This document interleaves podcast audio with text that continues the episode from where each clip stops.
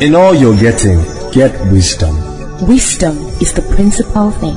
Through wisdom is a house built, and by understanding it is established. Join Apostle Joshua Selman of Eternity Network International as he takes you on a journey into the wisdom of God's Word. Its intimacy, its partnership, its fellowship. This is Koinonia.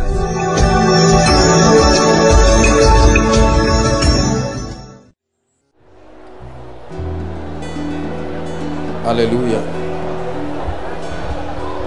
Very powerful song. Hallelujah. Please take it high, Pinga. Play the guitar for me. That's the sound we're really going to be working with today. Just that song, David Dam, there's fire in his eyes. I don't know the song, but very powerful song. Just lift it once or twice and then we'll sit down.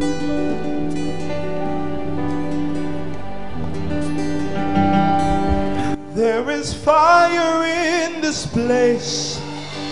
It's the fire of the Holy Ghost. Fire in this place tonight. There is fire in this place. It's the fire of the Holy Ghost.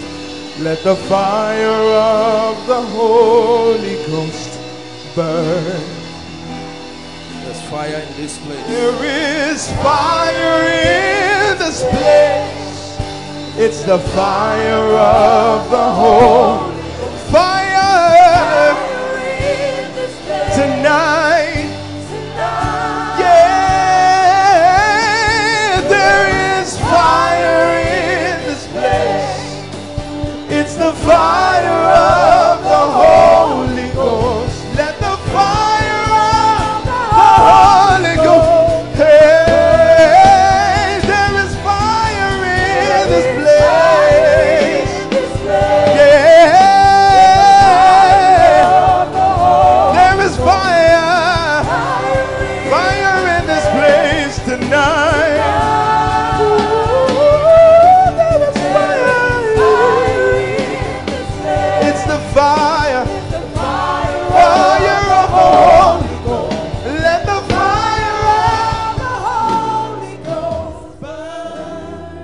Spirit of the living God, open our eyes, grant us understanding, and help us pray in the name of Jesus Christ.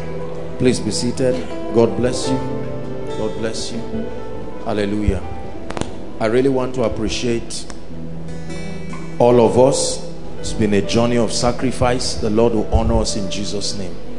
There must always come a time where you must be ready to commit your spirit to build, to have some time dedicated, and we're happy that this is what God is doing.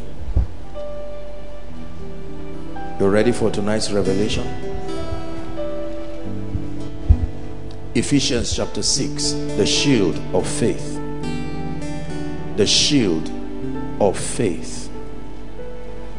Tonight, the Lord will give us a revelation, the shield of faith. Yesterday we looked at the mystery of the serpent and the woman. You know that many of us found that revelation very disturbing.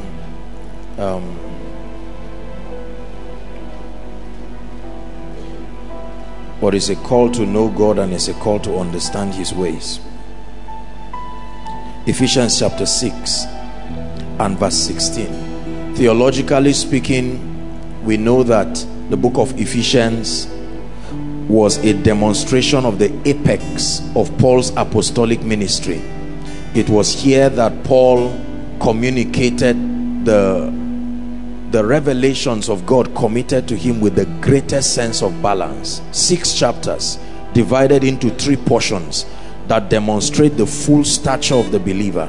Ephesians chapter 1 and 2 begins by giving us a revelation of our position, the positional advantage that we have on account of who Christ is.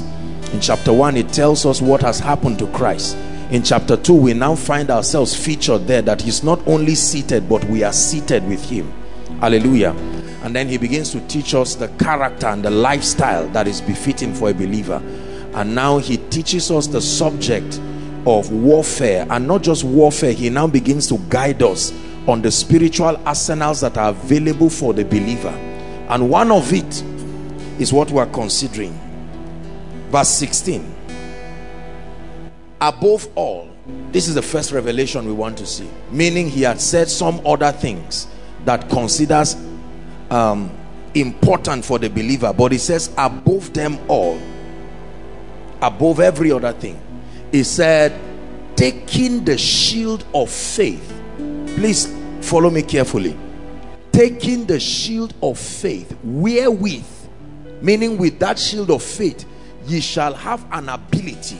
That faith can give you an ability. And it says with that ability you can quench how many? Here is a big secret. There are certain weapons that cannot do certain things. Prayer and fasting can cast a kind of spirits. Jesus said this kind. There are spirits that are casted just by declaring the name of Jesus. There are spirits that you must engage prayer and fasting. There are spirits that are casted through knowledge. There are spirits that are casted through sacrifice. There are spirits that are casted through covenant. There are spirits that are casted through agreement. But there is a mystery that can address everything. It says, wherein ye shall be able to quench all the fiery darts, not some, the fiery darts of the wicked. Above all, I've taught you other principles, but above all, taking the shield of faith. He said, wherein ye shall be able to quench all the fiery darts. I want you to follow the progression of the revelations that we share day by day. Remember that when I was talking to you about Satan day 2, we were discussing how that Satan influences people by informations. Are we together now? It's not Satan's best when he oppresses people and afflicts them physically. That's not where you get his best.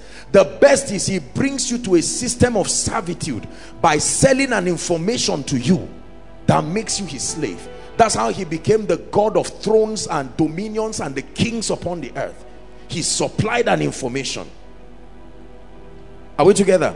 And here the Bible is saying that 3 things will happen. 1, that a man, he never said take faith. Take note now. He didn't say take faith. He said the shield of faith. And then he says you will be able to quench the fiery darts. What are they? It's not, it will be costly for us to assume we understand what he's saying. What is fiery darts? Arrows? Are we together now? Yes. And then it says you shall be able to quench the fiery darts of the wicked. So faith is many things. A shield is one of what faith can become. That's not all it can become, but it's saying that faith has dimensions, just like love, the breadth, the length, that there is a dimension of faith. There is something you can do with your faith that can become a shield. This is what he's teaching. You already have faith, but is it a shield? Faith can be an instrument of getting answers, but not a shield. The operation of faith as a shield is not the operation of faith that will give you answered prayers. This is what I'm trying to teach you. He's teaching warfare here, not answered prayers. He's teaching a defense system, how a believer can use faith, not just to obtain a good report like Hebrews 11. No, he's teaching warfare here. There is how you can engage in faith and please God. There is how you can engage in faith and receive things that God promised. But there is how you can use faith like a defense. This is not God now. God is in heaven. You are using your faith to defend yourself. It's saying taking the shield of faith, wherein you will be able to quench all the fiery darts. Let's look at what Apostle John said. First John chapter 5 and verse 4. First John chapter 5 and verse 4. He said, for whatsoever is born of God. Remember we spoke about the seed of the serpent yesterday. That whatsoever is born of God overcometh the world. The Greek word cosmos. The social strata alongside the mindset that exists in it. It says, and this is that victory that overcometh the world, even our faith. So faith is many things. An instrument for receiving answered prayer is just one of it. Unfortunately, many people, that's all they know about faith, as an instrument that can bridge between you and what you want. So every time we say faith, our idea is just about receiving things. Are we together now? That just an instrument to receive. The Bible says in warfare, the shield is faith.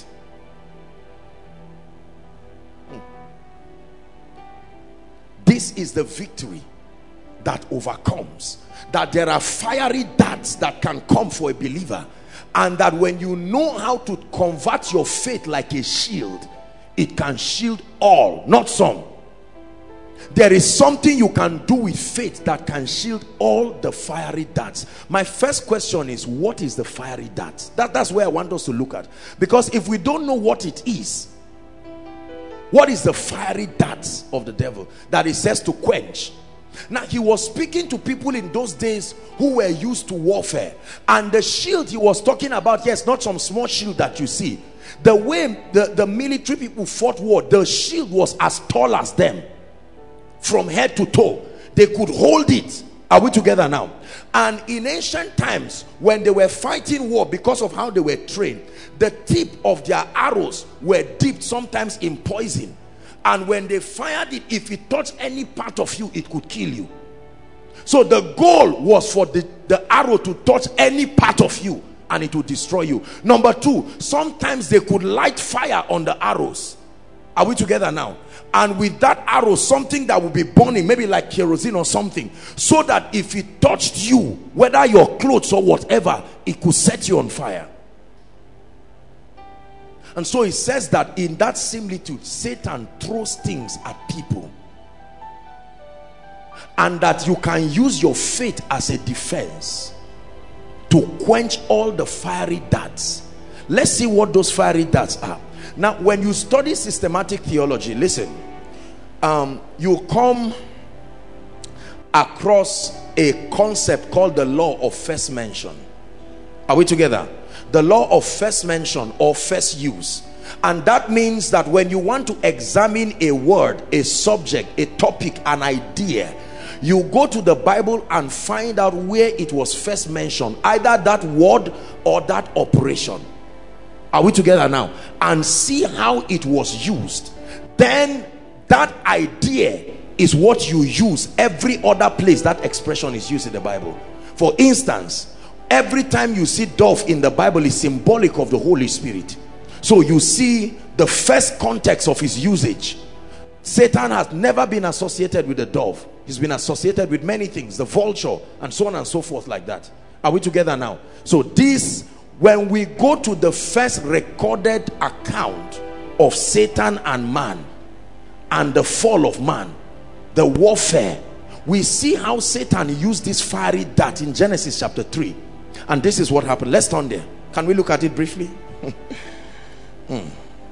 Genesis chapter 3 and verse 1. We have some prayers to pray tonight.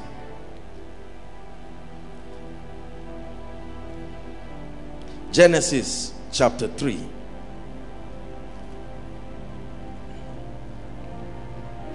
Now the serpent was more what? Subtle than all the beasts of the field which the Lord has made.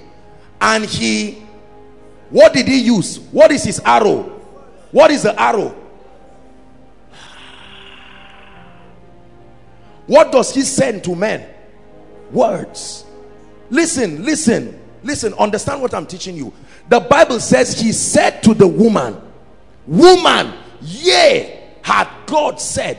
So we never see him beating the woman. We never see him molesting her, like tying her hand.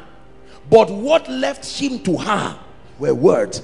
Did God say, ye shall not eat of every tree in the garden? It's a question. He engaged the woman in a conversation. He made her listen to him. And she replied, verse 2. And the woman said unto the serpent, we may eat of the fruit of the trees of the garden. Verse 3. But the fruit of the tree which is in the midst of the garden, God had said. Remember, he's forcing her to tell him what God said. And he did not say it by saying, what did God say? He just asked a question that forced her to reveal. He wanted to know what information God told her, so that it will become the basis. Are you seeing that now? When Satan comes to you, he doesn't talk. He does something that makes you. He wants to hear, what did God tell you? Because that's where the faith is. Listen, he said, what did God tell you? He said, but of the fruit of which is in the midst of the garden, God had said, ye shall not eat of it, neither ye touch it, lest you die. So that's what God told her. She memorized it and had it to heart. Next verse. And the serpent said unto the woman, what was he attacking? The woman? No, he was not attacking the woman. He was attacking the information upon which her confidence was upon. Listen carefully. This is a warfare of informations. He didn't say, woman, I want to attack you. The woman was there, and Satan could not touch her because there was an information that became a shield. Her obedience to that information was what stopped Satan. So when Satan comes, he said, I want to know, not you. The information is what I want to attack. And here he's saying that this is what God said. And Satan said, that's it. My attack is not on you. My attack is on what is keeping you in pace with God. If I can attack that thing, I don't need to attack you. Something about your taking away the shield of faith will expose you. Are we together now? And the Bible says, and the serpent said to the woman, ye shall not surely die. In other words, forget about that thing God is saying. It's nonsense. Let me give you another information. And this is what he said, verse 5. Let me show you how Satan operates. Now, Satan, on hearing what God has told her, is trying to reveal something to her. For God doth know that in the day ye eat thereof, then your eyes shall be opened, and ye shall be as gods, knowing good and evil. The fiery darts. Satan is creating a picture. He's creating an idea that God is insecure. He's just trying to tell you some things because he's insecure. If you work with the information I'm supplying you, you will find out that you will suddenly become like a god. Verse 6. All that thing Satan was saying, listen to me, was doing something to the woman. It was taking away the shield of faith. The proof that the shield had been taken was this. When the woman saw that the tree was good for food and that it was pleasant to the eyes, she had been looking at that tree all the time in our idea of tree as we know. And the Bible says, and the tree to be desired to make one wise. This new information had entered her mind. It's like a programming. This woman had received another information. It said then she acted. What is faith? Conviction. And the action you take based on it. God told her something that was a persuasion as proposed by her husband, and she kept acting on the word of God. That for as long as she kept acting on what God said, it was a shield. Satan could not touch her because God's integrity will make what she believed to remain. And now Satan says, there's no way I can attack this woman. I will give her another source. He did not stop her from having faith. He changed what she was having faith in. Now, Satan is not a fool. Many people say he's coming to attack your faith. No, Satan has never had the business of attacking your faith. He's trying to attack your faith in God. You need faith to do anything, even if it's to work with Satan. Because faith is about the persuasion that comes from ideas and the action you take based on those ideas. Here's what he did to the woman. And the Bible says she gave it to her husband who was with her. You see that Adam was with her. He was not somewhere roaming around in the wilderness. Love kept him there. That's a subject for another day. The woman fell as a result of deception. The man fell as a result of love. Apostle Peter taught us Adam was not deceived. It was Eve that was deceived. Adam loved his wife. and as a proof. So the next time you say I love you till I die or fall inside a well or something, this word is a Luciferian spirit. That statement. Verse 7, and the eyes of them both were open. Now the people who came and led prayer here cried that our eyes be open, but who opened it? You see that? Another information had created another idea. Satan never made any physical contact in as much as we know, but he kept firing that, and that did something to the woman and forced God to take an action against them. Think about it. You can't accuse Satan as it were. Satan said, what did I do? I only suggested to you and you believed it, and put you in a position where God himself punishes you. Are we together now? Look how serious this thing is. Luke chapter 4, quickly please.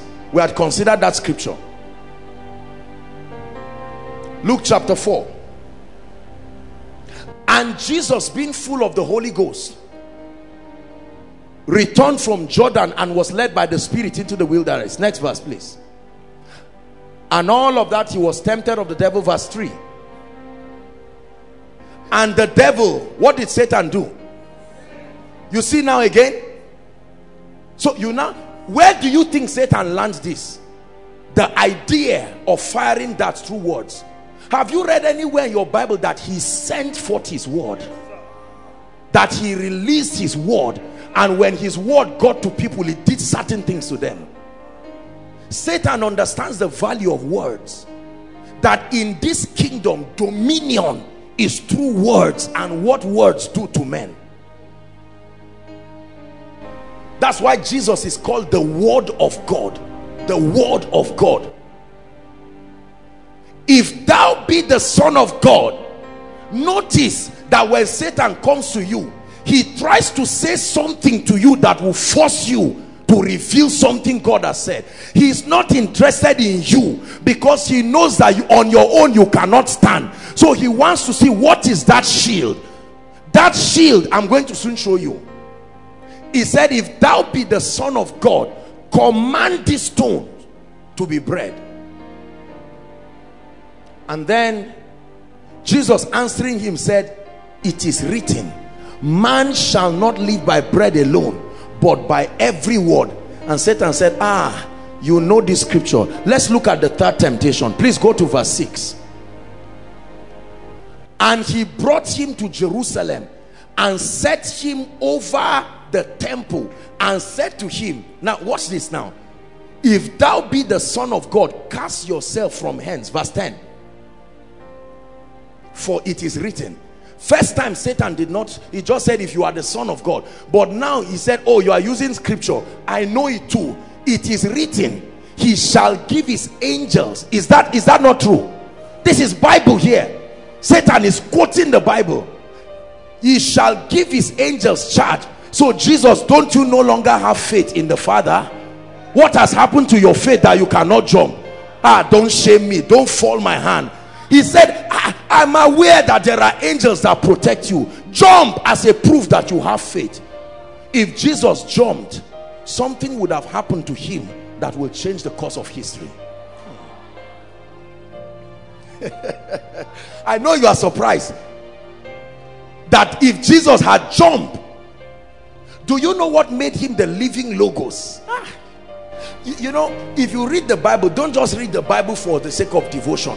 What would have happened if Jesus jumped? I know many of you would have, no matter what, they would have come to catch him and all of that. See, they said we do not have a high priest who has not been tempted. Why will the Bible use that word for Jesus?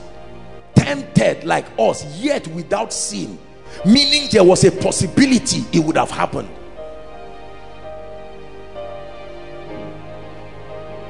Are we together now? Yes. And Jesus, he said, for it is written. So you see, Satan does not necessarily stop you from having faith, because whoever gave you the shield is the one who defends it.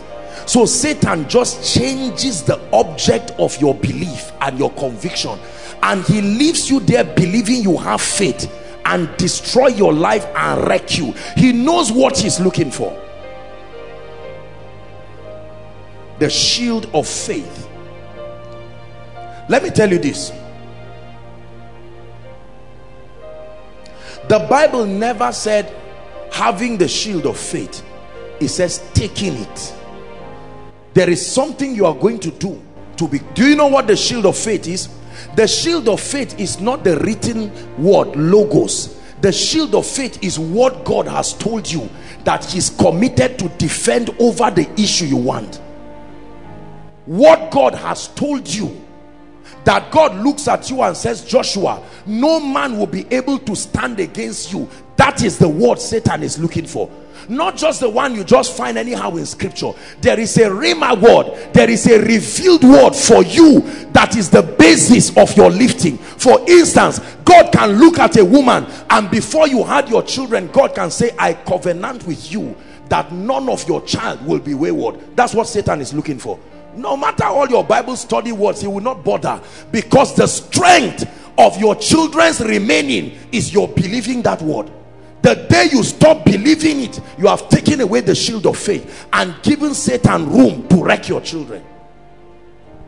Are we together? God gives you a word and says, surely, surely, you will have your children and there will be no barrenness.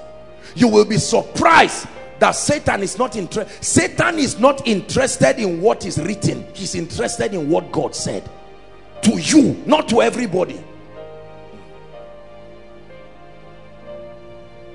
Let me tell you something. The proof that God is ready to walk with you is that he gives you something that is the basis of believing him. There is nobody that rises in the kingdom without a revealed word from God that becomes the basis of your confidence. You want to start a business, you go to God and pray, and while you are praying, either the Holy Ghost speaks to you or a scripture jumps out, and that word you see is where the attack comes from. Satan will begin to use things to fight that word. The goal is to bring you to a point. Listen, brothers and sisters, warfare, much more than the war of spirits, is the war of informations, because your conviction is based on what your mindset is carved upon.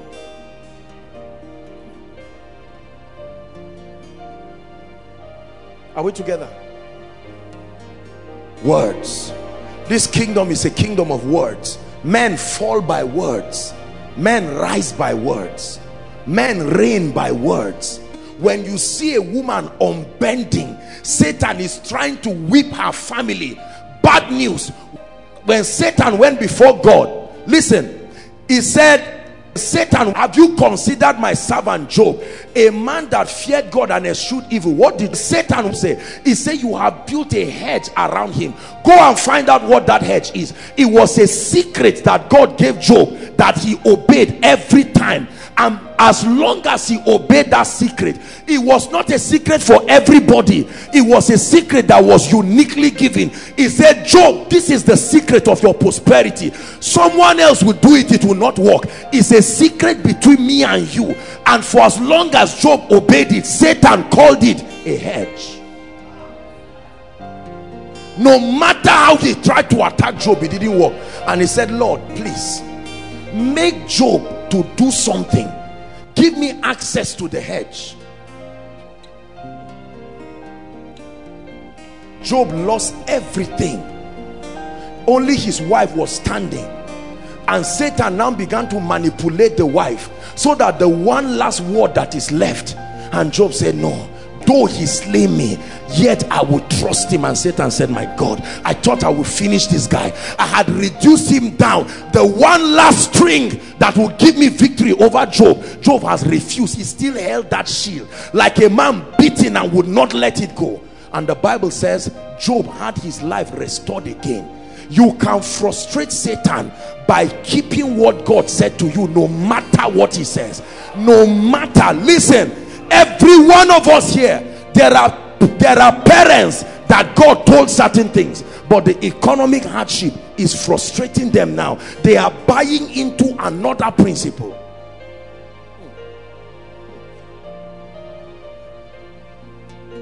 Are you getting what I'm saying now? The victory is always in what God said, not just your action. If you act by yourself, you are on your own. Until God gives you the marching order, you cannot take a step.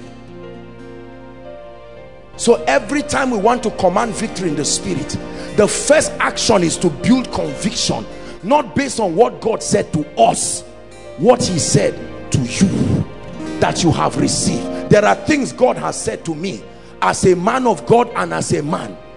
That is the basis of my confidence. There are things God has told me. You see that? He may not have told you that. We have the Bible generally that teaches us the character of God. But I'm showing you a mystery. Just this on its own is not the shield of faith.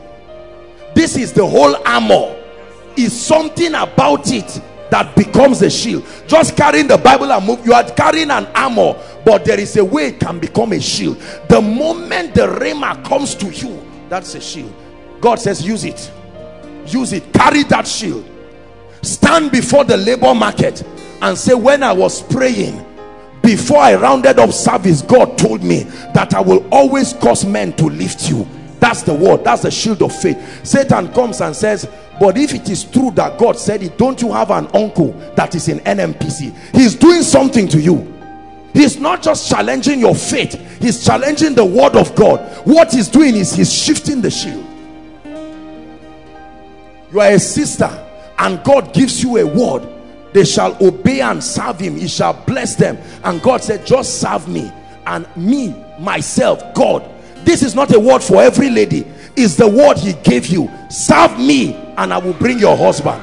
That's what God says. Are we together now? Now, look at this. Let me have your attention, please. This lady is serving God. And all of a sudden, Satan comes with all kinds of gimmicks. When Satan comes and is looking at the workforce of that ministry, he's not interested in the people. What do they believe? Until you have revealed to Satan what God has said, he remains helpless. So he has designed a way of finding out. Because he knows that believers respond by confessing the word. So he attempts to touch your life and hears what you say in response. Your speaking will tell him, oh, this is what God has said. All right, let's negotiate. This is what God has said. Ejimi, God said you will prosper. Did God say you will really prosper? And then you say that and he says, okay, look at everything around you. You have brain. Does it look like God? And you say, ah, God, you just took away the shield. He will strike you in a way. Satan will never. My Bible says, listen, it says with the shield of faith, if you refuse to bend it, no matter what kind of that Satan sends, that shield, that faith can quench it. A spiritual man is not just the man that prays in tongues. A spiritual man is the man that has mastered placing value on what God has said, that you can hold it and say, though he slay me. Madam, you have all kinds of things. The way we are looking at your case, you may never have a child. You say, thank you, doctor, I understand. You get back and say, Lord, I remember I came for Koinonia miracle service and you used a man of God to speak to me. Lord, have you forgotten that you said I'm so before December I will have a child? And Satan uses a dream to try to change your mindset. You have a dream and you see yourself losing a baby. When you get up physically, the devil now says, how about that dream? Satan knows that images are the keys to killing men. He will use images and whip your intelligence. The Bible says to be carnally minded is death. So you look at your bank account and you look at it and you see that all you have is 1,000 naira, and God speaks to you and says, son, by the end of this year you will own a house. And then the devil now tries to be scientific. The word of God has the potency for accomplishment. Remember, it's a sent word. It's not a read word. It's a sent word. The word has become a messenger, and every messenger must be obedient to his master. Remember, the word of God is living. So we're not talking of just a thing. The word of God sent on errand. The angels follow that word. to find out where the world needs their help, to cooperate with it until it comes to pass. Your assignment is, whilst that is, you are the only one who can stop that word from coming to pass by taking away the shield. There are many men of God who have taken away the shield of faith. God told them things. They saw things. Their eyes were open to revelations. I've said it. If I die today of sickness, the last word that comes out of my mouth is, by his stripes I am healed. When we get to heaven, God will either apologize to me for failing me or reveal to me where I missed it. Are you seeing that? It says, through faith, time will fail me. Let me show you men who use this thing in the Bible. Time will fail me to talk of Gideon and Jephthah and Barak. Are we together? He said, men who through this faith subdued kingdoms. Joshua, look at Joshua and Caleb. He said, we are able to go up at once. Yes, there are giants, but what did he tell us? He said, we are bringing you Moses. When you came from the secret place, you said, God said, from Egypt, the land of captivity, to Canaan, not wilderness. I won't die here. It's true, we saw the Anakims. It's true, we know they are not pure human beings. But it says the shield can give you an ability, and Satan fires his arrows, and human beings even pity you. But when everything is gone, you lift up, and you say, I'm still standing. Oh, you thought it would destroy the ministry, but I'm still standing.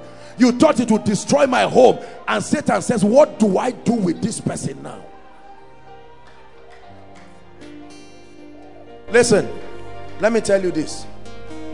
Everybody you see lasting in the kingdom understands this, how to use faith as a shield.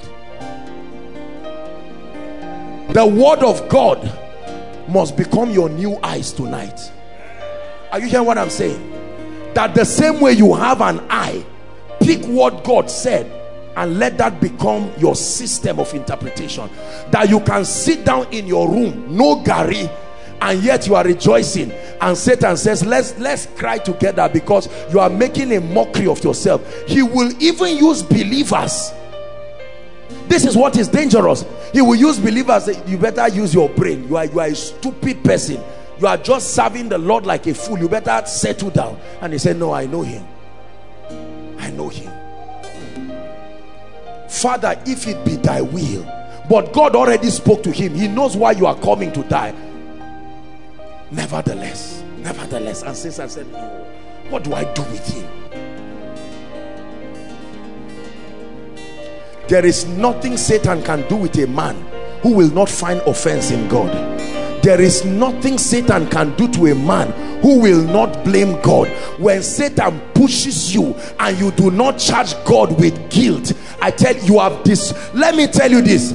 I don't know if you have been taught or not, but hear me. I found out a secret about Satan. He can be tired.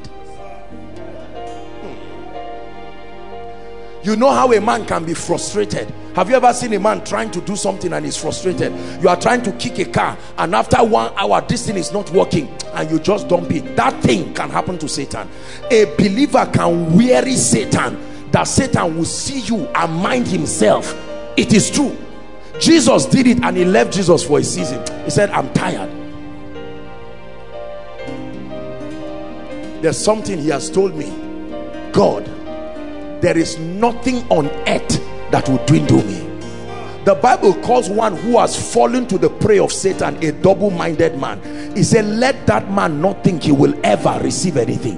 That means that person, whatever it is that he thinks, you depend on men. Satan will use them to manipulate your mind.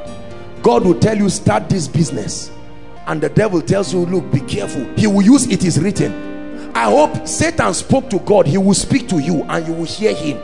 So don't you think every voice that speaks to you, just because it is scriptures, is of God. The fact that you just had a scripture that you can get the verse and chapter does not mean it is God. Satan is not a fool. When it comes to you, he says, and you know that wisdom is profitable to direct. And you say, thank you, Holy Spirit. No, no. You need discernment. Discernment to know. that although this is scripture, this is against the revealed word to me, something is wrong. Listen, if you want to rise in life and you want to reign in life, listen to what I'm telling you. Your dominion in the final analysis will be on the strength of your staying power to say, I'm not bending. If I perish here, is that kind of statement Satan doesn't want. That's the kind of thing that drives him crazy. When you say, Satan, I'm angry, he says, oh, you are human, you can change. You come to church now and dance up and down. But when Satan sees your tears and you say, Satan, if you are expecting to hear from me tomorrow that I've given up, you are joking.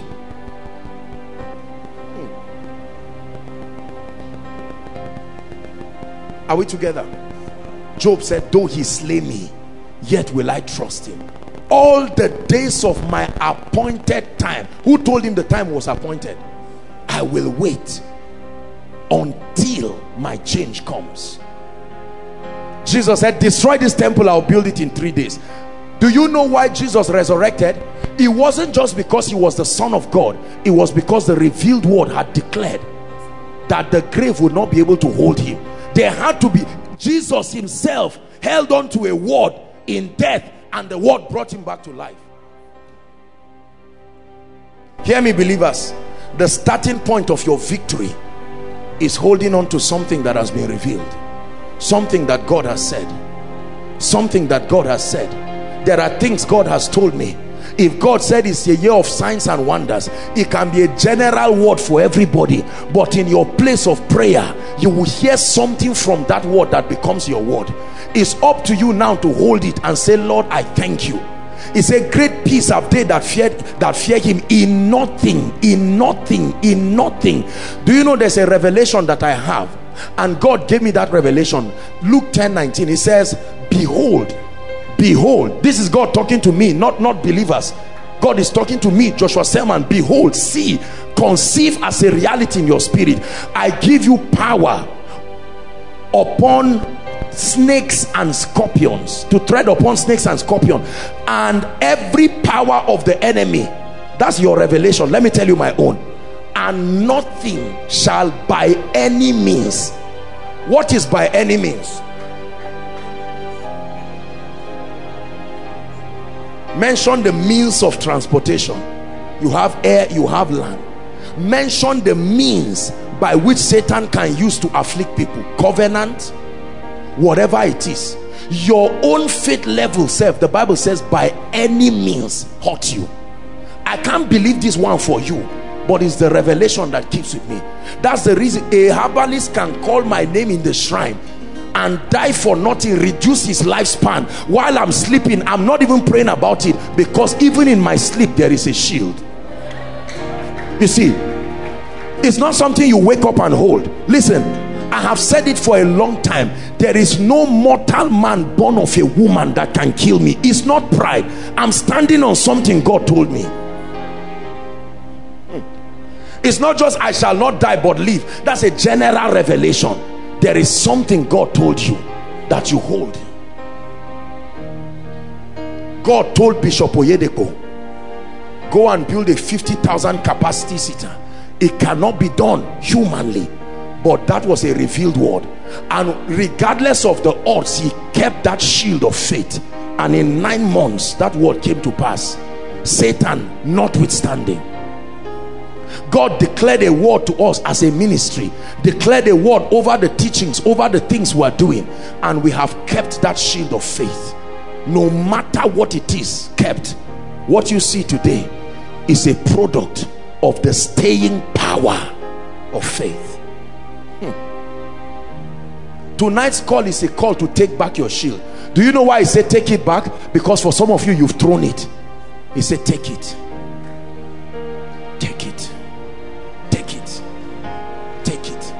Apostle, God told me by November I'll be smiling. Take it.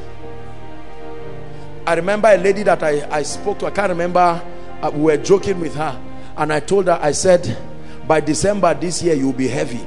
And the lady was smiling and all of that. And I said, you see that now? You didn't believe it. And we were cracking jokes with her. Now, if I'm joking, it won't come to pass. You see that? Because I'm human, I can joke. Doesn't mean that everything I say is the word. I'm a human being, we can play and joke. But when it is the revealed word of God and you hold it, God will surprise you. You hear all these maybe miracle alerts and all of that. It's unfortunate for people who don't believe this thing can happen. The word of God, except it is not sent. If the word of God is sent, brothers and sisters, once you hold that shield, just be watching Satan like Elijah while they are crying on Baal from morning. Look at Elijah was mocking them. His shield was there, secured. He knew what to do. He knew the mysteries that will bring fire. He was not guessing. And he said, call on your God. You only mock Satan when your shield is there. And you look at him and say, Satan, look at how Elijah mocked them and said, maybe he's sleeping. Call on him louder. And when it was time, he didn't just start saying, Lord, and you don't disappoint me. No. He said, set me the altars. I know what to do. Bring 12 stones. Put water on them. Put the sacrifice. And he cried upon the God of heaven, and fire came and licked it. Faith is not mechanical. There is no faith when there is no revealed word. There is no faith when there is no revealed word.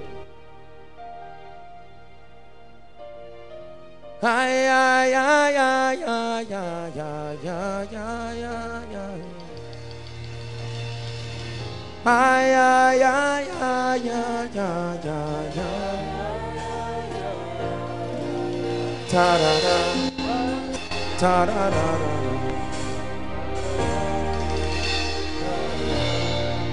me tell you something. I'm careful when I'm sharing testimonies like this. One day, I was praying in the spirit very deeply, and all of a sudden the word of the Lord came to me, and this is what the Lord said. He said, I am sending 1,000 tithes to the ministry and 1,000 tithes to your life. The word. I said, what is the meaning of this? I wrote it down. 1,000 tithes to the ministry, 1,000 tithes to your life. As people in the ministry are more than that.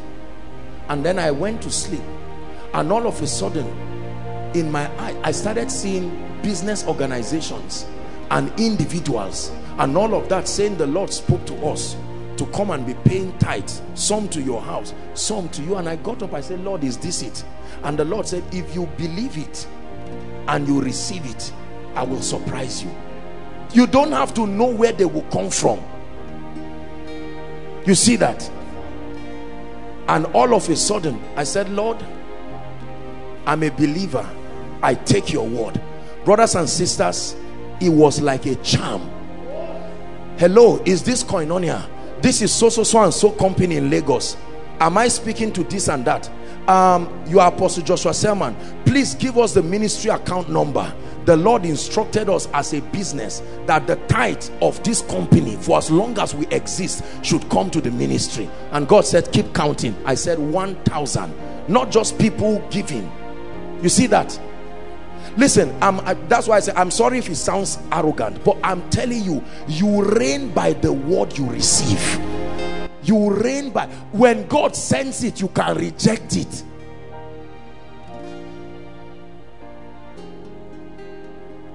A word was sent through Gabriel to Mary.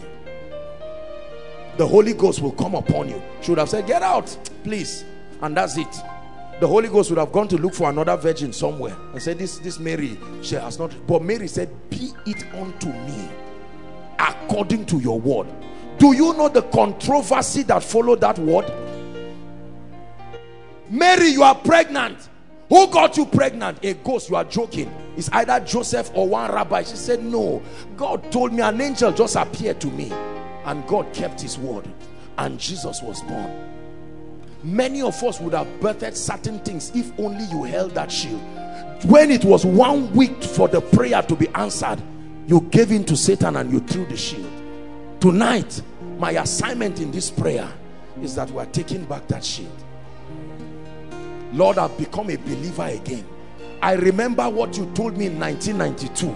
I don't know what took my attention away, but Lord, I'm remembering it again. Some of you, when you go back, there are the old notebooks that you wrote things that God said. God described your destiny, but because it was too big, you just closed it quietly. Go back tonight, take back that shield. Lord, I'm a believer. Take it and watch Satan, watch faith rubbish Satan in your life. Listen, in this prayer and fasting, I'm demystifying Satan for you. The honor that has Satan is human. Satan is a man. He's not just a spirit. He was once, listen, Satan was once the head of a civilization on earth. What Jesus was sent to represent, there was a day Satan was sent to do it. Satan one time was sent on earth to be the revelator of the love of God to the then inhabitants. That's what gave him the authorization to capture the people and say, this God up there, have you ever seen him? Am I not the one representing him? That's why Romans said, who shall say, let's go up and bring him down for us? The word is nigh thee. Christ himself came and said, let it not be that God does not want to come to men. Now I have come, not an angel. I have come by myself. The Garden of Eden was not created for Adam and Eve. The first occupant of the Garden of Eden is Satan. Ezekiel 28. That was in Eden, the garden of the Lord. He was there. Because of our wrong believing, we have given more power to Satan than should be. I told us yesterday, I know some of you don't believe it, that there are angels today that have fallen that have nothing to do with Satan. It was not Satan that threw them. They were rebels, another group of angels. They are bound today in everlasting chains. The devil and his demons are not bound in chains. There are demons today now that are bound in chains.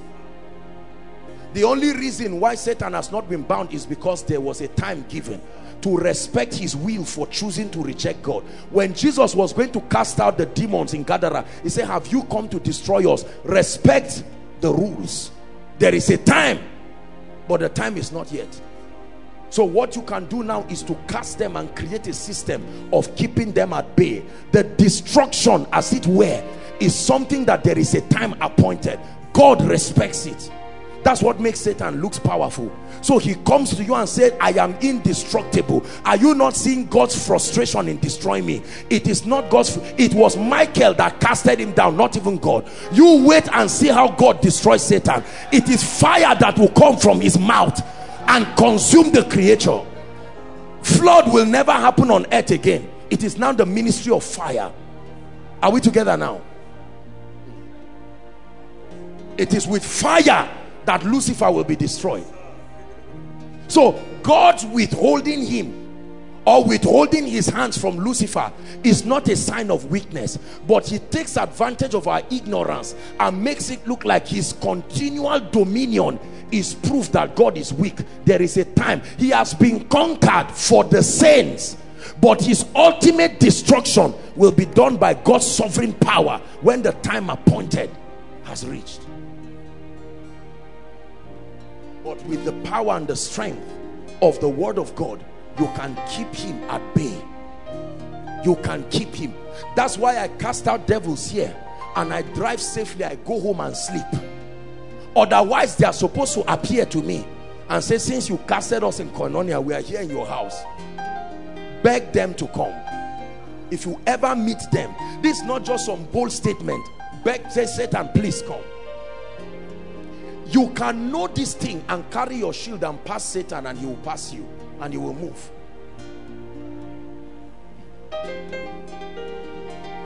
Brothers and sisters, Satan is not what we think he is.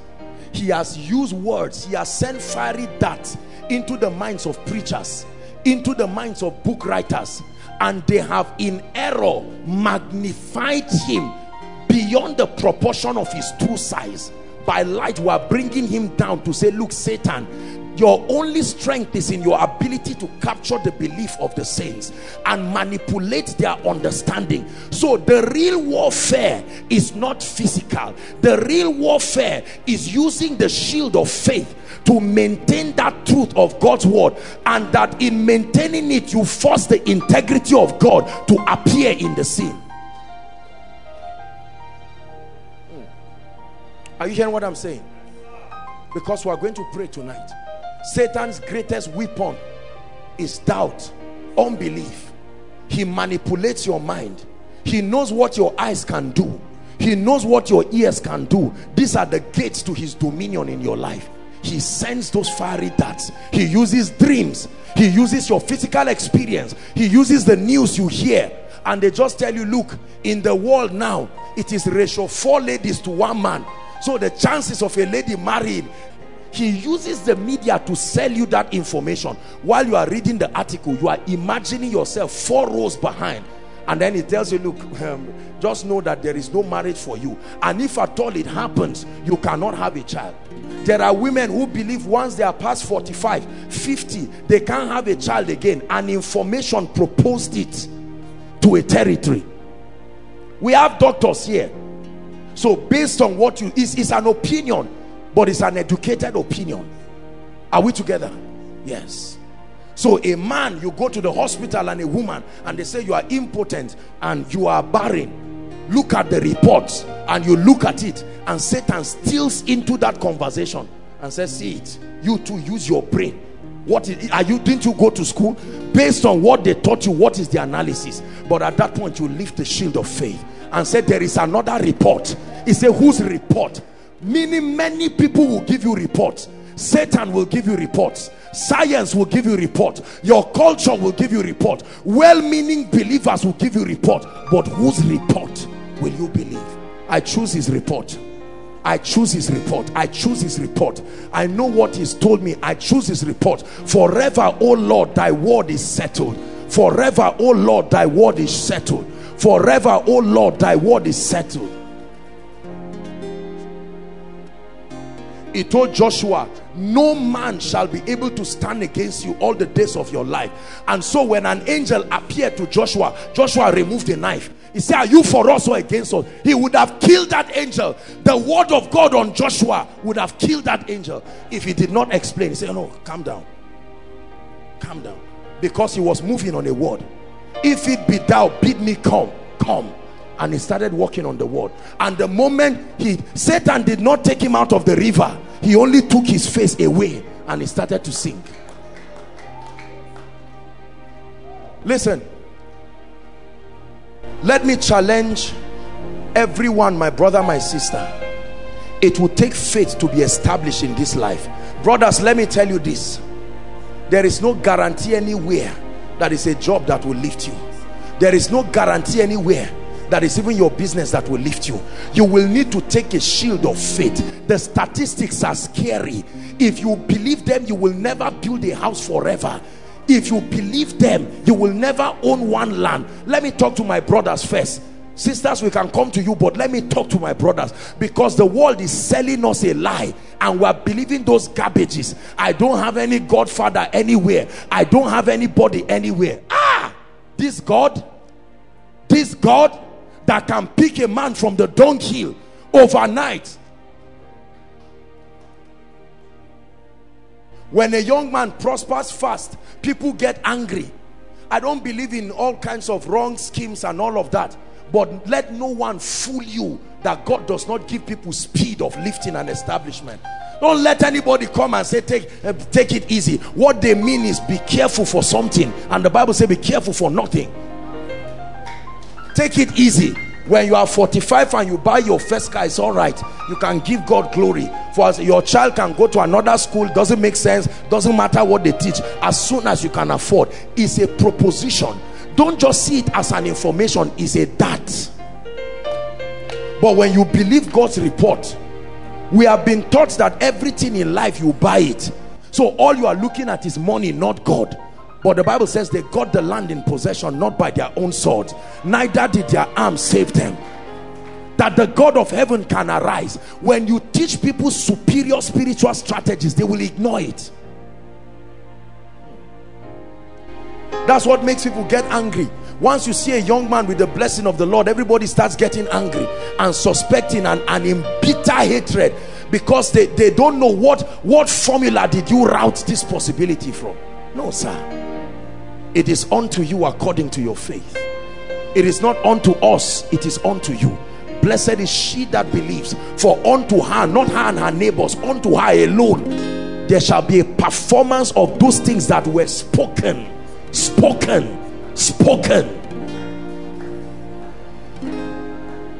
We are going to pray. I'm taking out time. This is not a little issue at all. You ignore it, you will fail in life. Brothers and sisters, listen.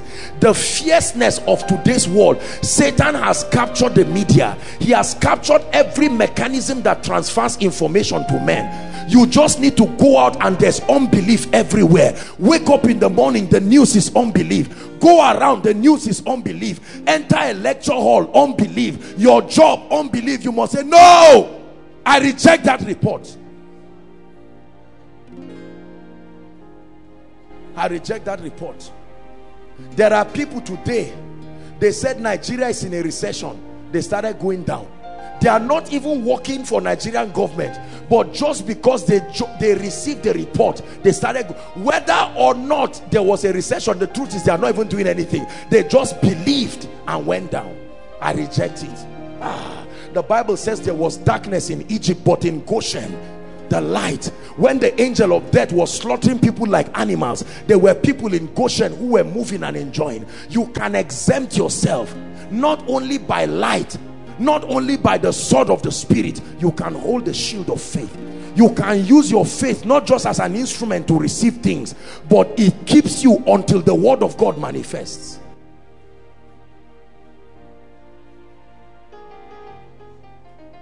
Hallelujah. Do you believe what I've shared with you? Rise up on your feet. Let's pray.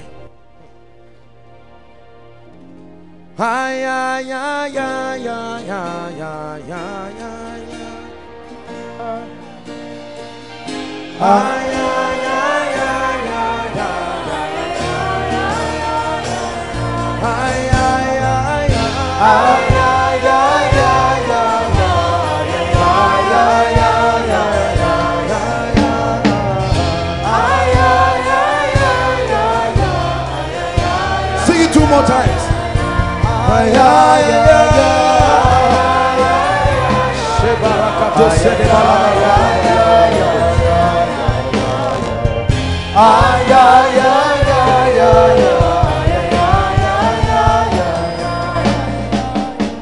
Are you ready to pray? The first prayer point is that you are going to pray and say, I sanctify my eyes and my ears. I command you to refuse any report that is not of the Lord. Lift your voice and pray. I command a sanctification, that my eyes be purged with hyssop, that the gates of my ears come under divine covering. Lift your voice and pray. I command it. I command it. My eyes and my ears be immune to the influence of fear and doubt.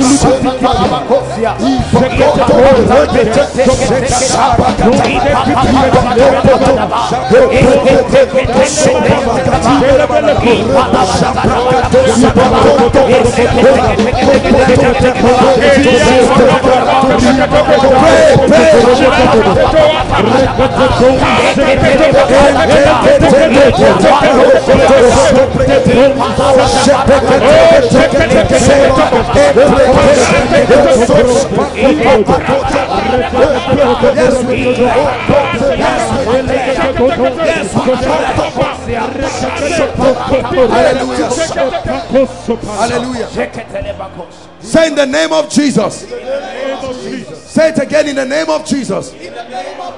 I decree and declare tonight that I am a believer. A believer of God's word. God cannot lie. God cannot fail. Therefore, every spirit of doubt, of fear, of unbelief, I cast you out of my life now. Lift your voice and pray. I command fear. I command doubt. My God is alive. My God is alive. My God still prospers. My God still heals. My God still delivers. My God still restores. I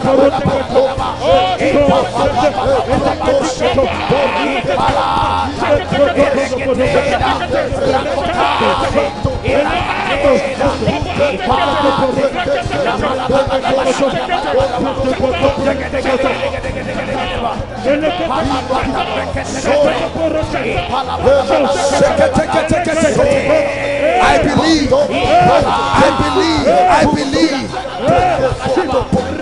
Hallelujah. Hallelujah.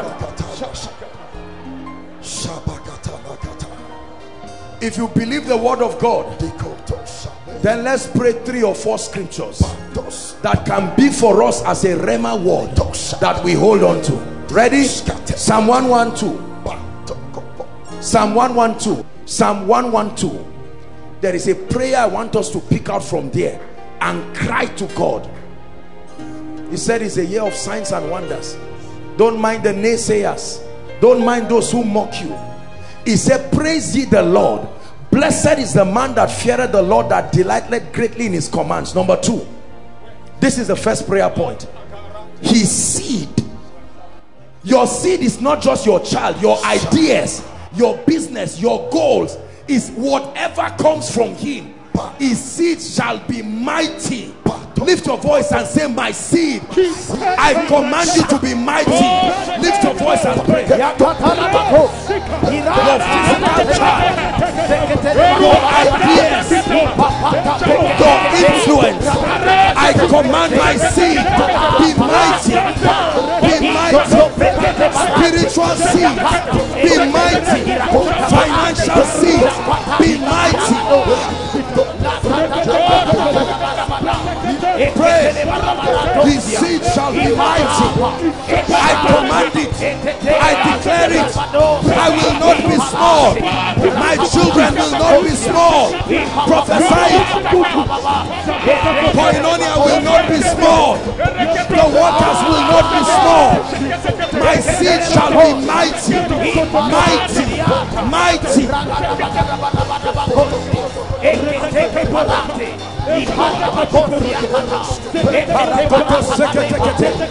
believe it.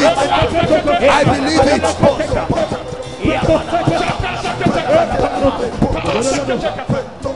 it. Hallelujah. Do you believe what you just prayed? Because when I say seed, ladies say I don't carry the seed, I only receive it. So the devil will deceive you in not praying. No, seed is not just for men alone. Your seed is anything that proceeds. Listen, one of the ways to command influence is through your seed. You send your seed on assignment. Bill Gates sent his seed on assignment. Zuckerberg sent his seed on assignment. Wisdom is justified by her seed, her children. Listen, in life, if you are the only one who is mighty, you have failed. It is the might of your seed that maintains your position. Nobody rises alone. You rise alone in your family, and all those under you don't rise, and watch them bring you down again by themselves. He said his seed. We are going to pray it again. Lord, the spirit of smallness, the spirit of mediocrity that keeps me and everything that proceeds from me small, I curse it in the name of Jesus. Open your mouth and pray. My ideas, my dreams, my seed shall be mighty. My seed shall be mighty.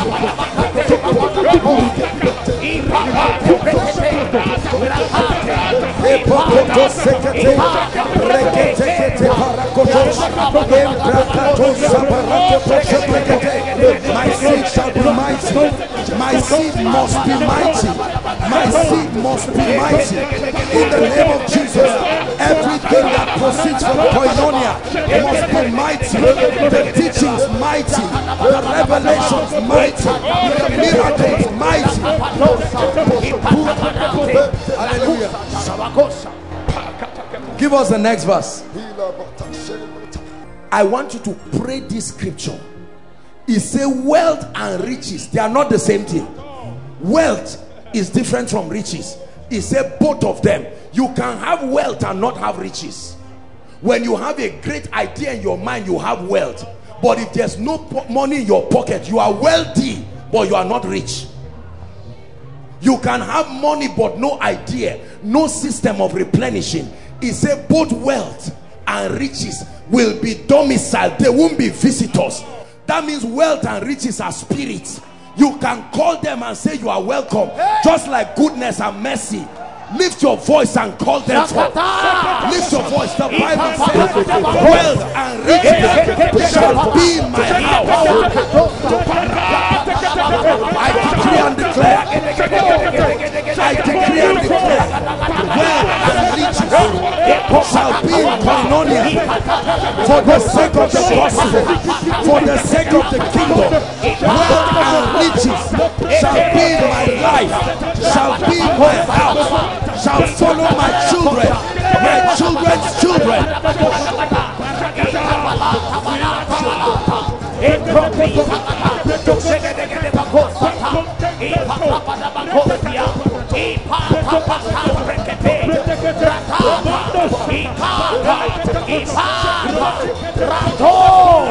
Hallelujah. The last verse is a prayer that many people don't understand.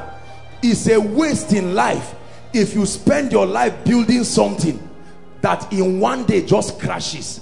There is a spirit that destroys the good works of men. The Bible says his righteousness endures. His righteousness, his good works, the testimony of your impact remains forever. There are people who are in ministry for 30 years. Then in 1 month, something happens around your life and crashes everything. Destroys the testimony forever. You are going to lift your voice and say, what the Lord doeth, he doeth forever in my life. There is no rising to them going down tomorrow. Lift your voice and pray. His righteousness endures forever.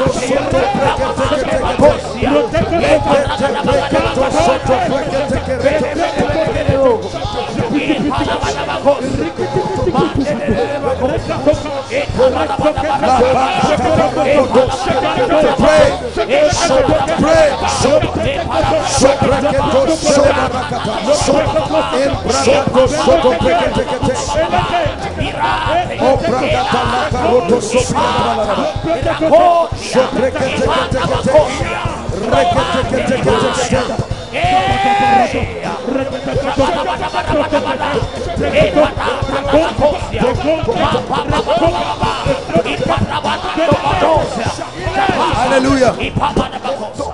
Hallelujah. We're still praying against the spirit of poverty. Isaiah 45. Verse 2 and 3, Isaiah 45. Please be angry and pray. Don't join the people who have kept people in penury and destroyed the heritage of the faith upon their life. It says, I will go before thee and make the crooked path straight. It says, I will break in pieces the gates of brass and cut in sunder the bars of iron. Verse 3, and I will give thee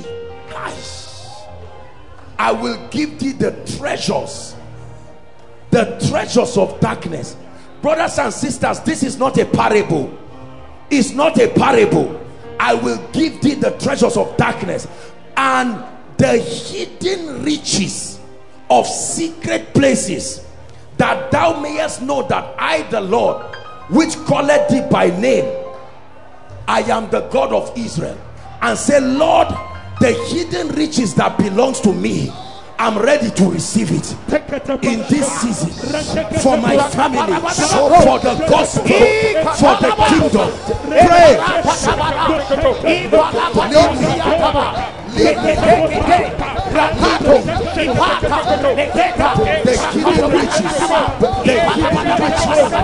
in secret places that my father could not find, that my mother could not find, that my lineage could not find. Open down my eyes that I may see. Open down my eyes that I may see.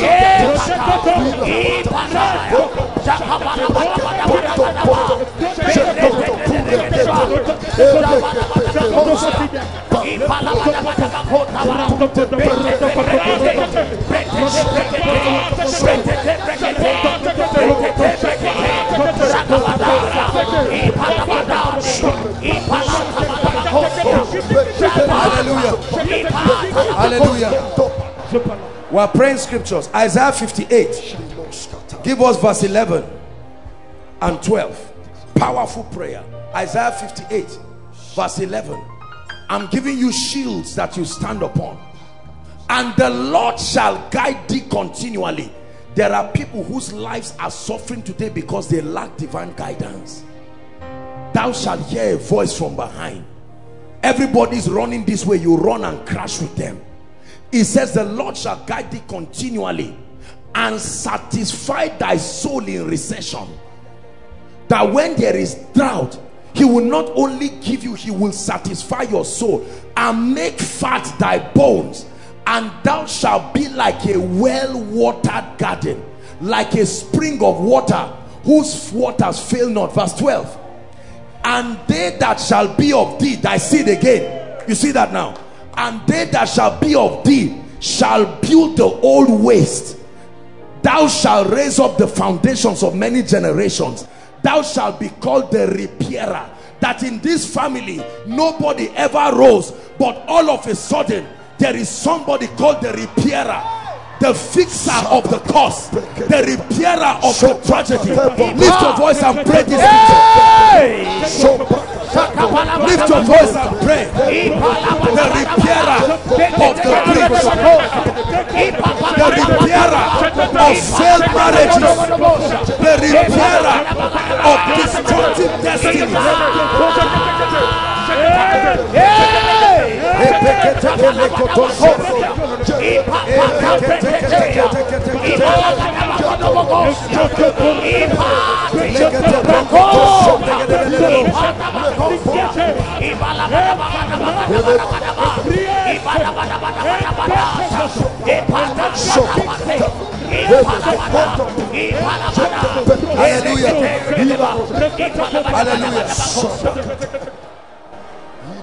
I were you, I will pray this next prayer with all my heart.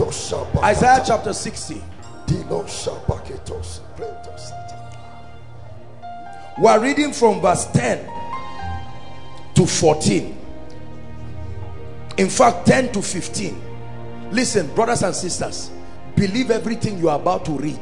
These things are not something that was written to some ancient people. Hear what the Bible says. And the sons of strangers, who will build Koinonia? Who will build your house? No, you can choose to save for it. You can believe that strangers can arise. Listen.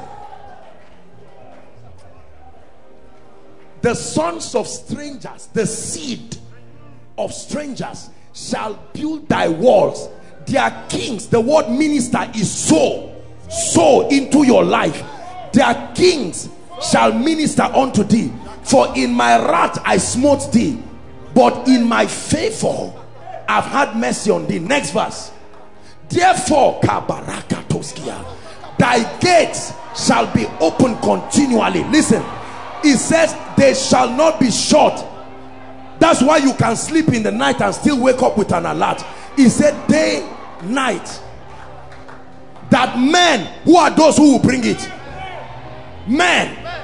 That men may bring unto you the forces of the Gentiles, and their kings may be brought. We are reading to verse 15 quickly. For the nation and the kingdom that will not serve thee shall perish. Yea, those nations shall be utterly wasted.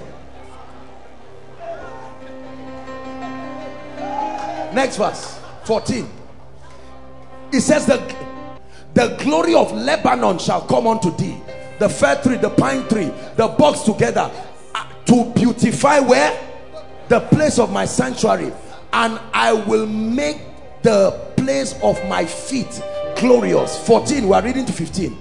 The sons of them that afflicted thee shall come bending unto thee, and all they that despise thee shall bow themselves at the sole of thy feet. They shall call thee the city, not a person, not a Jimmy, that you were born in a cave, but right now you are a city. It says the city of the Lord, the Zion, a one man becoming a city. 15.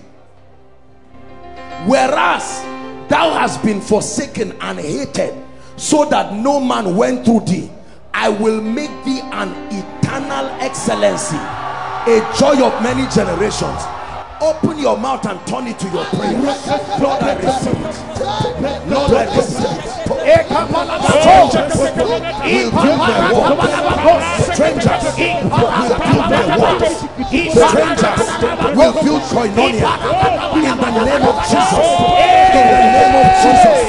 In the name of Jesus. In the name of Jesus. In the name of Jesus. In the name of Jesus. You are turning everyone in Koinonia to a city. Turning everyone in this ministry to a city. Turning everyone in this ministry to a city. A small one shall be great. A small one shall be great. We may start small, but a small one shall be great.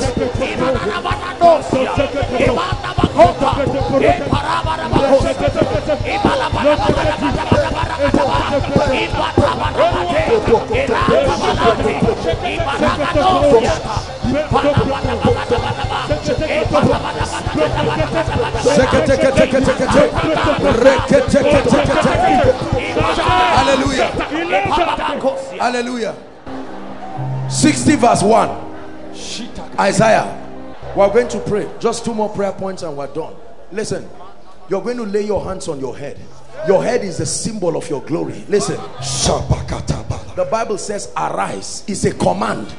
If you don't rise, you are in disobedience. It says arise. Do you know what arise means? Come out.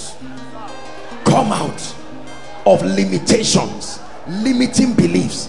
In the next 1 minute, I'd like you to blast and prophesy that my glory arises. I command you.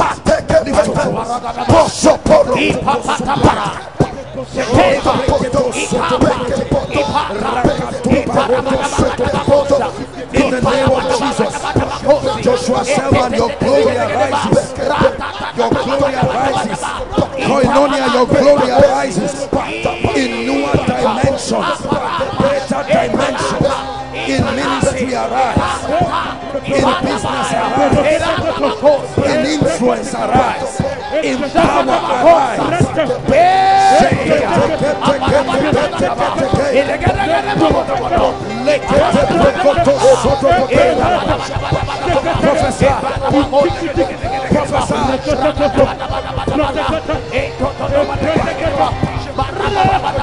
Arise, arise, I command it, arise. Arise, shine, shine, shine, regardless of the village you came from. Arise, shine, regardless of your level of education. Arise, shine, regardless of your gender. Arise, shine. Hallelujah. Listen, before we take the last prayer point, let me give you an assignment tonight. As much as God grants you grace, find like 4 or 5 scriptures tonight. Don't just snore yourself into tomorrow. Are we together? One of the best ways to pray faith prayers is to pray scriptures directly. Yes, just find a scripture and pray it in tongues till it leaches onto your destiny. That's how I pray sometimes. I just begin to speak directly. Lord, this is what you said. I believe it. And you watch the God of wonders arise and surprise you. Are we together? I began to feel strongly in my spirit after I went back yesterday that the Lord was leading us to pray, especially along the area of this release from financial captivity. We are spiritual people, yes, and sir, we love the Lord. But let me tell you the truth. There is no dominion if God does not free you and free your hand and free your children. One of the greatest way to be a slave is to keep you a beggar. Are we together? He said the rich ruleth over the poor, and the borrower believer, the borrower tongue talker remains a slave to the lender. This is not some money mongering ambition of people who don't love God. These are people who understand the systems of the kingdom. Are we together now? Yes. So we are still going to be dealing with these things, I believe, if God grants grace subsequently. But for now, we are just going to pray one last prayer. One last prayer. There's a separate, I'm sure that between now and Friday, I don't know which of the days, but God will grant us time to pray on it. But the last prayer that I want us to pray is found in Luke 6:38, the B part. The B part of Luke chapter 6 and verse 38.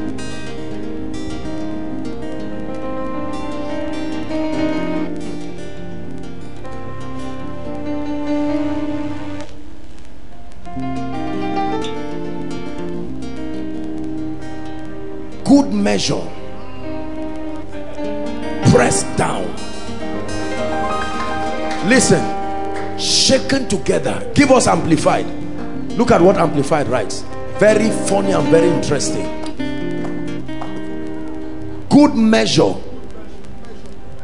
pressed down, shaken together and running over, shall they pour into the pouch formed, or whatever it is, and all of that. It says, for with the same measure you meet, that's the same measure that will be given to you. There's a version that says shaken together to create space for more, but for time's sake it says shall men. Go back to King James. The word men is the word I want us to pray tonight. Good measure, pressed down, Joshua Selman, shaken together, running over, shall men. Where will the alert come from? The favor, the breakthrough, the job, the access. Say in the name of Jesus. In the name of Jesus. I prophesy to the north. I prophesy to the north. I prophesy to the south. I prophesy to the south. I prophesy to the east. I prophesy to the east. I prophesy to the west. I prophesy to the west. Every man anointed by God, anointed by God, to lift me, to lift me, to bless me, to bless me, to open a door for me, to open a door for me. Tonight, I call you into my life. Open your mouth and pray. Good measure. Good measure. In business, good measure. In ministry, good measure. In your job, in your career, good measure. In your family, good measure. Pressed down, shaken together, running over, shall men in Zaria, shall men in Kaduna, shall men in Lagos, shall men in London, shall men in US, men in Asia, shall men in the village, men in the city, men on the mountain, men in the valley, believers, believers alike, shall men bring.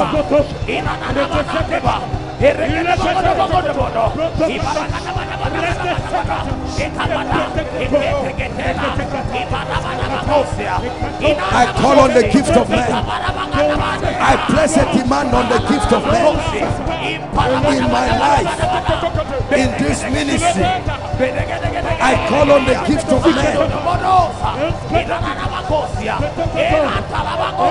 Hallelujah. Hallelujah. We're rounding up. There are many challenges that our loved ones are in now. It's only a man sent by God, not called by you, sent by God that will take you out. He said there was a man sent from God. His name was John. Sent from God. There is a helper sent from God to the Adegbeye family. There is a helper sent from God to so and so. There is a helper. Listen, nobody helps you just because they know you. Don't let anyone fool you. They can know you and say, I'll see you tomorrow. Nobody just helps you like that in this wicked world that we live in. But there is a man. It can even be a Cyrus sent from God. Listen, everybody that has risen in life will tell you they met a man who fell in love with them. And let me tell you, how you know it is of God is that it does not make sense. There is no reason why that man should be committed to you. That's how you know this one is the finger of God. What is house that God cannot send a man to give? What is a car that God cannot send a man to give? What is school fees that God cannot send a man to pay? What is house rent? Honestly speaking, listen to me. Shall men give? There was a man sent to Joshua Selman from God, like a man sent on assignment. There were many widows in Zarephath, but I don't know what that widow did that made God send Elijah to her. People have been sent to this ministry, and my goodness, they have done things in this ministry we will never recover from. Sent by God. Not even members of Koinonia. There was a man sent from God. Hear me, yo. This is the antidote to a life of hardship and struggle. You can call people, but the day God sends a man, it will not make sense. He will sit in your house, you are not around, but he will remain there till evening. Who are you, sir? I had a dream, oh, God sent me to you. And he said I should help you, that you must rise. Do you know my father, sir? That's even, the man himself, the sendee is surprised. He doesn't even know why he's coming to you. Listen, we're praying and we're rounding up. But I want to say this. My prayer for you is that God will do something in your mind to make you believe it is men that lift men. It is God that gives the instruction, but the physical lifting is by men. The position you need to rise to now, there is a hand already that can lift it.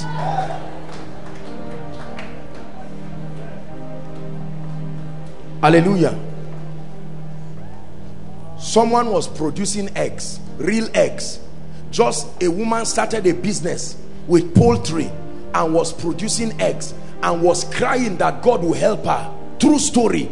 All of a sudden, she was even passing and she felt led to enter a church, and they were praying or something. When they finished, she just greeted somebody who gave her a lift. She did not know that that man was the owner of a hotel, a new hotel that just started. And from that time, the man told that she would be the sole supplier of everything poultry to that hotel. Now, you would think you are doing the same business with a woman. That man is not doing business with her. He's a millionaire. He's helping her. There are men who do things not because they want anything. They want to help you. Are we together? I have seen the help of men. Someone will look at you and say, do you have a company? You say, no, sir. You say, why? You say, come. There is something. I want to make sure you are part of it so that you will get something. You will think that something is 10 naira until you see what comes out of it. You will run home and say, everybody rejoice. They are crying. Say, don't cry for what? Rejoice. God has answered us. God answers men by sending men. Are we together? You can be planning your marriage and somebody just gets up and says, bring me the total budget. How much is it? He says, sir, it's 3 million. He said, I'm surprised. With recession, it's still 3 million. I will do something about it. You think he's going to give you cow of 120,000 until you see an alert of 4 million. You say, sorry, I couldn't do much.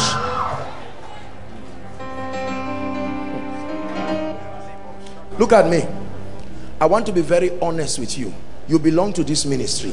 How do you think we run this ministry? Have you ever thought about it? Be very honest. There is a supply that can come from heaven. Oh, there is a supply. You see our Muslim brothers who come with their bosses and stay for hours. They are not stupid to come and pack for 30 minutes and be watching and then carry you happily back if there is nothing coming to them that rewards all the time they are staying.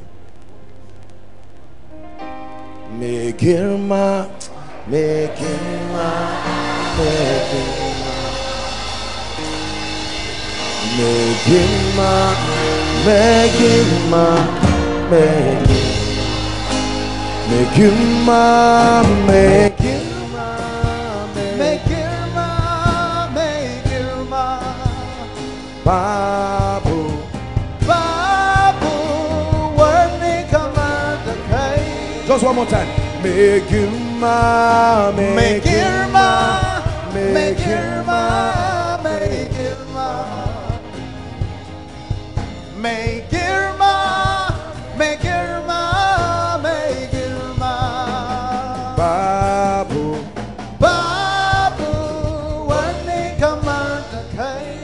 Lift your hands in the name of Jesus. I decree and declare over your life. I prophesy to you in the name of Jesus that everything that sways your belief about God, every lie the devil is using to cheat you, I command that the shield of faith works for you.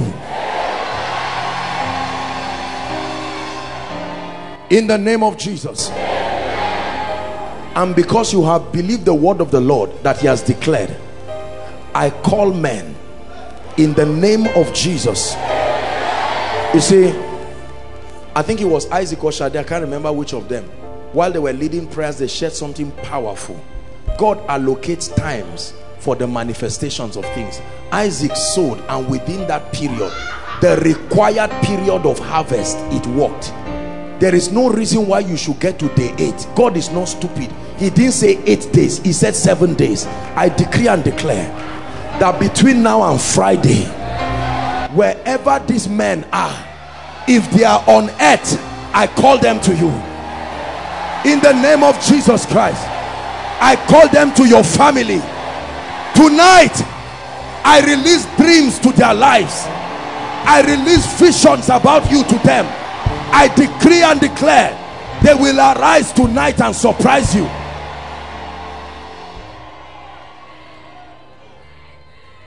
In the name of Jesus Christ, may the Lord bless you. May the Lord increase you. Now, our time is gone. Everybody, please just stand. Just give you an instruction. Let me guide you on how we're going to do the fast now. Please, everybody listen. Today is Tuesday. Tomorrow night will be the last night you are going to be breaking. Are we together now? Yes. From Wednesday night is a marathon stretch. The next 3 days is going to be fire in this place. Are we together now? Just trust God for grace. Are we together? So tomorrow night you come and we rejoice, and there are things we are going to uproot and tear down. Please don't miss it. I want that by Friday, because Friday is an impartation. I'm going to be anointing you on Friday, that with these 7 days, remember I told you on Friday, you are going to come with any point of contact, a document, whether your business proposal, whether certificate for your parents, that jobless thing they have been having for years. Just beg them, even if they don't come, say, please, I will handle it well. Let me just bring it. It was when they went round Jericho 7 times, there was a shout that came up from there. And the Bible says every wall crumpled and they could go inside. Are we together? So please, I'm saying this so you don't forget. Aside from those who are pregnant, or if you have any medical condition, we have a lot of doctors here. After service, you can just wait and see any one of them. I'm sure they should be able to at least lightly do any consultation so you don't destroy your health. God is, maybe I'm sure that maybe tomorrow and subsequently, you notice we've not taken our time to pray for the sick. Maybe tomorrow or any of the days we'll pray for the sick and take testimonies. Not like miracle service, we'll pray and then take testimonies. Hallelujah. But it's going to be very serious. So tomorrow night, prepare your heart. I will guide you by tomorrow night on how you are going to do it, because some of you may not be able to bear it. We don't want to stretch unnecessarily, but I will tell you how. There is a formula, there's a way you sustain yourself like this so that you don't destroy your health. If you have any medical report, please, if your wife is pregnant, please make sure that they don't stay. And then our little children, they can break. Our little children, 12 o'clock, that's all right. For those who God grants grace, they want to stretch by 3 or 4, it's okay. Don't let the little children stretch unnecessarily, they will grow. But you are an adult, you will not die. Receive grace from God and stretch. One of the ways to maximize strength in fasting is to stop loitering around. Praise the Lord. Loitering around is a cheater. People, it will collect everything and destroy you and rob you of the strength and all of that. You need to sustain, conserve your energy and pray. You are hopping today, you go and watch ball, then you finish and go to the room, you are not eating. No. Leave the ball. If they score a goal, you will hear. You can find out online. You can watch the rematch again. Settle with your destiny and let the God of heaven arise for you. Are we together now? Praise the Lord. But please take this night. Remember, everybody, wake up in the night. Wake up in the night. Say, I will wake up. Please put an alarm clock. Wake, even if it's for 20 minutes. Wake up in the night. If you wake up, wake your friend. If he quarrels you, just leave him back, let him lie down. You can wake up, trust God. 5-10 minutes struggle on the bed to stand up fully, 10 minutes you are up, and open scripture. Don't pray nonsense prayer. We're praying with understanding. Find a scripture. Lord, this is what you have said, and use the mystery of the night time program. You are impregnating the womb of the morning, the Bible says. And while you are making utterances and declarations, you are making declarations by the Spirit, and you watch what God does in your life. Are we blessed? Let's share the grace. God bless you. The grace of our Lord Jesus Christ, the love of God, the sweet fellowship of the Holy Spirit, rest and abide with us now and forevermore. Amen. God bless you and see you tomorrow.